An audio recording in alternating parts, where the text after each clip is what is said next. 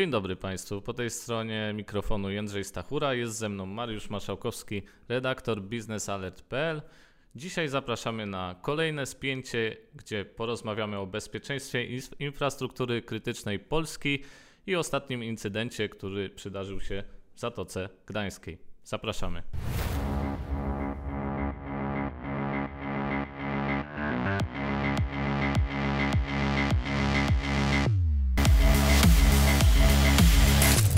Mariuszu, w połowie stycznia doszło do incydentu w Zatoce Gdańskiej. Trzech nurków szukało bursztynu. Trzech nurków podobno z Hiszpanii, jednak były problemy z wylegitymowaniem ich, ze sprawdzeniem skąd i po co tam się znaleźli. Jesteśmy teraz w momencie takim, że o to bezpieczeństwo infrastruktury krytycznej powinniśmy dbać. Jak ty zapatrujesz się na to, co wydarzyło się no, w połowie stycznia? To znaczy, przede wszystkim mamy tutaj do czynienia z takim dosyć e, dziwnym incydentem, dlatego że mówimy tutaj o zatrzymaniu, czy w ogóle ta historia zaczęła się od tego, że trzech nurków, trzech e, obywateli hiszpańskich domniemanych wypożyczyło łódź e, i skierowało się na wody Zatoki Gdańskiej nieopodal górek zachodnich. Najpierw, żeby wytłumaczyć, czym są górki zachodnie, czy mm, jak ważny jest to obszar. To jest obszar, w którym tu myślę, że Mikołaj pokaże, gdzie to wygląda na mapie, jak to wygląda. To jest lokalizacja, która znajduje się w Gdańsku przy e, terenie Decetu, przy terenie portu w Gdańsku, czyli głębokowodnego portu termina, terminalu kontenerowego. Nieopodal tego terminalu znajduje się naftoport w Gdańsku, również terminal do przeładunku paliw płynnych, czyli tego popularnego LPG. To właśnie tam w głównej mierze jest zaopatrywana mm, Polska, przez ten terminal przeładunkowy zaopatrywana jest Polska, Polska właśnie w autogaz, czyli ci, co jeżdżą na autogazie, to właśnie stamtąd w głównej mierze go sprowadzamy. Dodatkowo mm, w tej lokalizacji, o której której, w której mm, ci ludzie się znajdowali, w której e, wzywali pomocy, e, bo pamiętajmy, że ci nurkowie e, wyszli w morze w bardzo złych warunkach sztormowych. Ta łódka, którą płynęli, no niestety, ale zawiódł silnik i ster, przez co ta łódka zaczęła dryfować. No, w, w sztormie to jest szczególnie niebezpieczne dla takich małych jednostek. E, I ci ludzie wezwali na pomoc służby e, ratownictwa, czyli Morską Służbę Poszukiwania Ratownictwa. Ta wysłała odpowiednie jednostki na pomoc, e, no i uratowano tych ludzi. Potem okazało się właśnie, że mają oni bardzo nowoczesny sprzęt przeznaczony do nurkowania razem z pewnym takim robotem podwodnym, czy taką, takim skuterem podwodnym, który pozwala przemieszczać się na duże odległości pod wodą w dosyć krótkim czasie.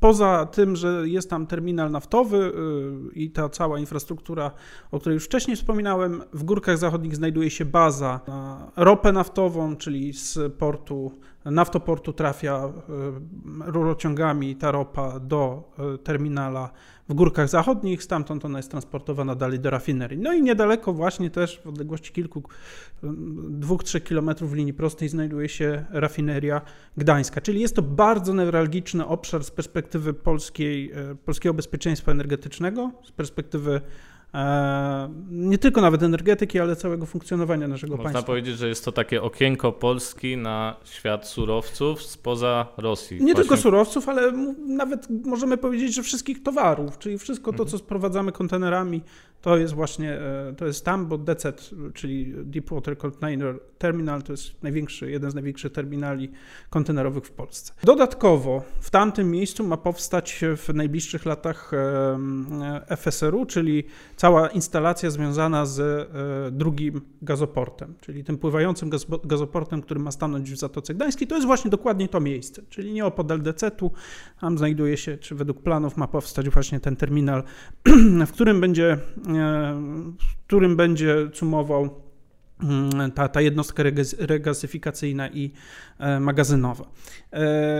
To, co jest e, interesujące, co jest ważne w tym kontekście, to mm, no, pewna niefrasobliwość służb, e, jeżeli mówimy o samym zachowaniu już po, po zatrzymaniu tych ludzi, czy Właśnie po uratowaniu. Ja w tym miejscu tylko bym wspomniał, że od października, czyli mniej więcej na przełomie września października od otwarcia gazociągu Baltic Pipe.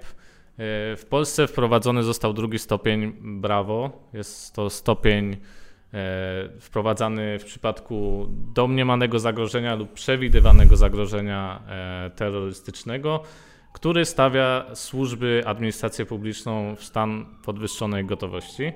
I ten stopień obowiązuje do końca lutego, do 28 lutego 2023 roku i być może zostanie przedłużony. To tak tylko na marginesie. No tak, to jeszcze uwzględniając właśnie e, sytuację geopolityczną i, i, prawną, którą zmienia w pewien sposób e, ten stopień brawo, e, no wydawać by się mogło, że służby powinny w inny sposób zareagować, inny sposób e, zadziałać. E, I nawet nie mówimy tutaj, bo też się pojawiają takie głosy, że, e, że tak naprawdę to była. Wszystko było pod kontrolą służb specjalnych i w zasadzie to, to nie ma żadnego tematu, ponieważ służby wiedziały wszystko, widziały, że cały czas obserwowały tych ludzi. Tylko no, okay, jeżeli służby, mówimy tutaj o służbach, czyli na przykład Agencji Bezpieczeństwa Wewnętrznego wiedziała o tym wszystkim, no i z oczywistych powodów nie mogła nawet poinformować policji o, o prowadzonej na szeroką skalę operacji, to jednak wydawać by się mogło, że policja w tym przypadku powinna inaczej się zachować. To znaczy, pamiętajmy, że ci ludzie mieli, nie mieli żadnych uprawnień do, do sterowania nawet łodzią. Jeżeli mówimy tutaj o takich uprawnieniach, to w normalnych warunkach to jest, działa trochę na zasadzie braku uprawnień do prowadzenia samochodu. Jeżeli zatrzyma nas policja bez prawa jazdy, no to każdy wie, jakie są konsekwencje, bo może się domyśleć. A na pewno nie, nie oczekuje tego, że zostanie puszczony wolno po spisaniu e, numeru telefonu, czy tam przedstawieniu jakichś danych e, z palca, nazwijmy to. Znaczy, ja naprawdę dziwię się tutaj, że, że ci ludzie po prostu nie zostali zatrzymani, nie przewiezieni do, do komendy, na posterunek, żeby, żeby po prostu zweryfikować te informacje. Nie mówię, żeby ich zatrzymywać, w sensie aresztować, ale, ale powinny być przede wszystkim zebrane dokładne informacje na temat tych ludzi, kim oni są, skąd pochodzą, tym bardziej, jeżeli są to cudzoziemcy.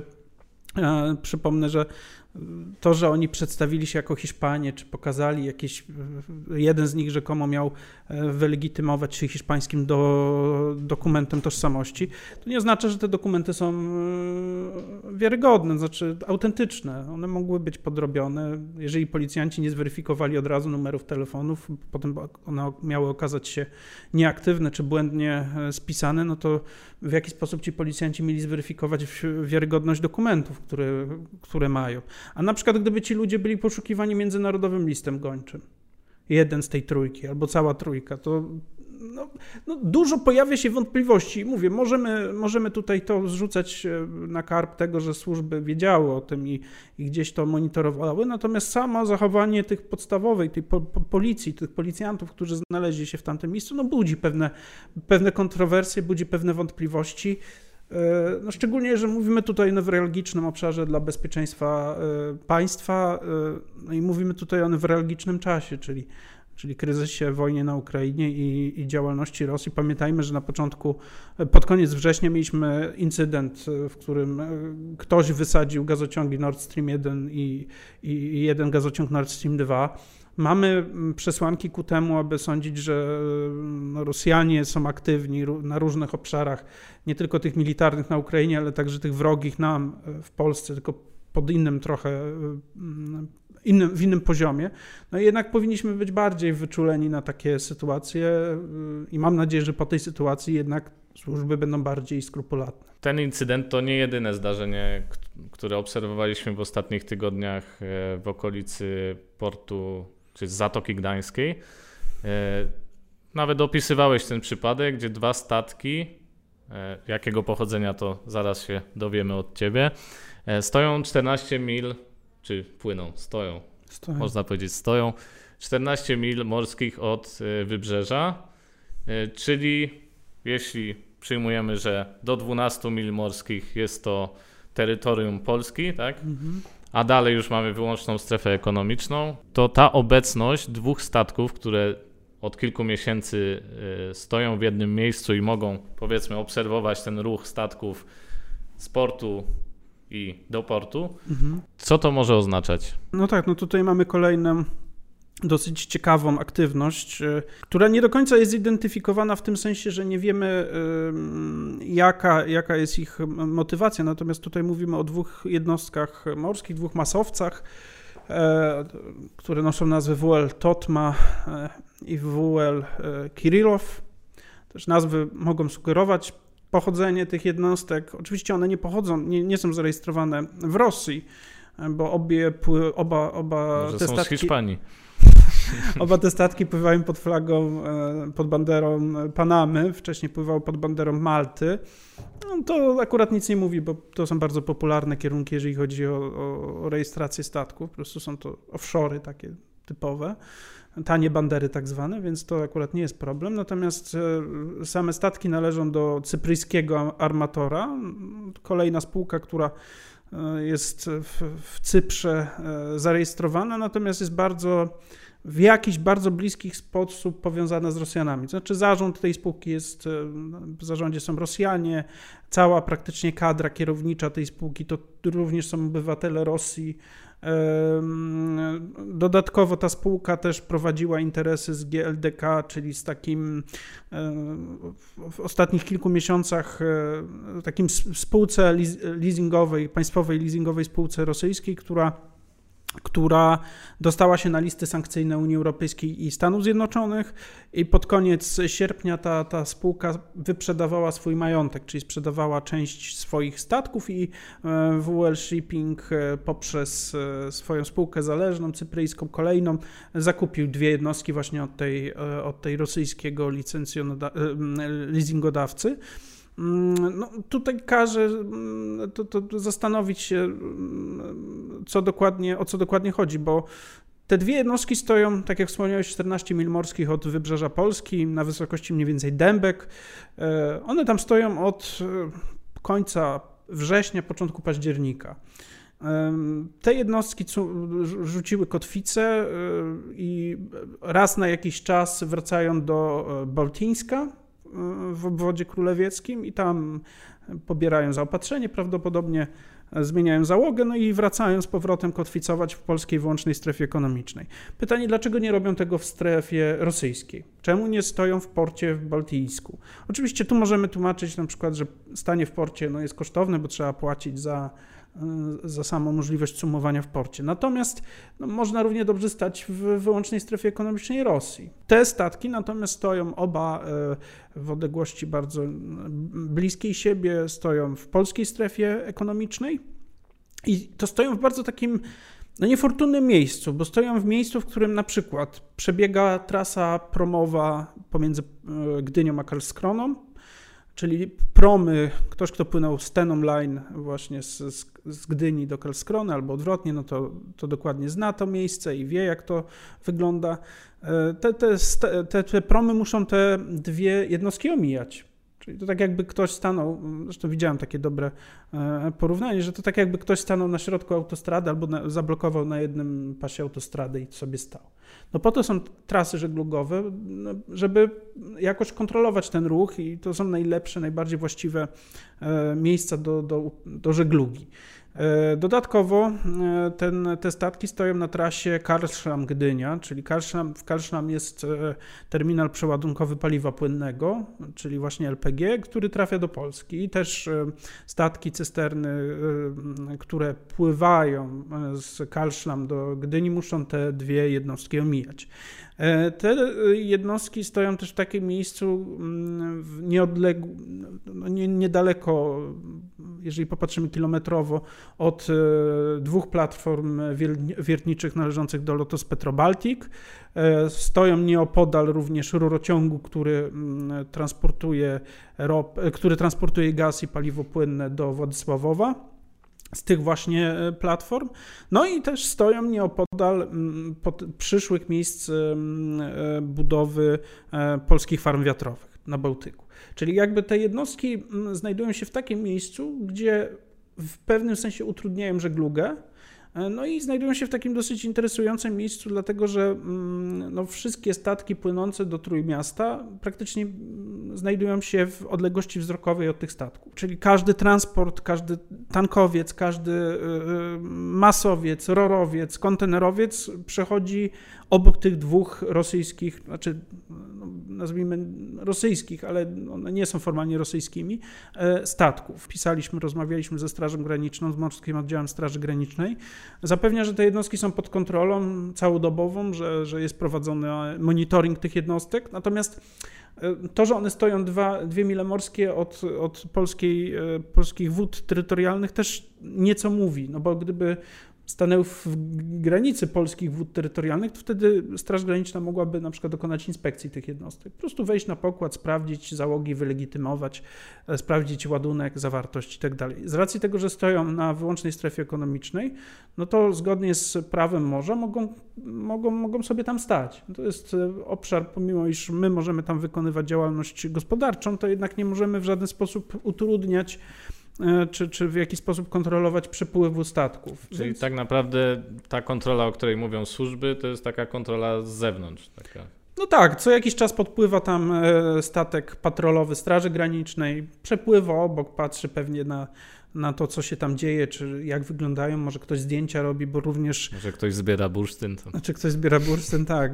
No tak, no pamiętajmy, że nawet jeżeli tam by ktoś e, rzucał jakieś sieci, no to nie może tego robić, bo to jest właśnie strefa gospodarcza Polski, więc jeżeli tam by była jakaś prowadzona działalność, czy niezgodna z charakterem tych jednostek, no to no, musiałyby, no, wtedy byłaby podstawa do ich zatrzymania. Natomiast one sobie stoją, kotwicują tam, mają rzuconą kotwicę, no i e, czekają według oficjalnych, według tych danych, które ma Straż Graniczna, czekają na dyspozycję armatora.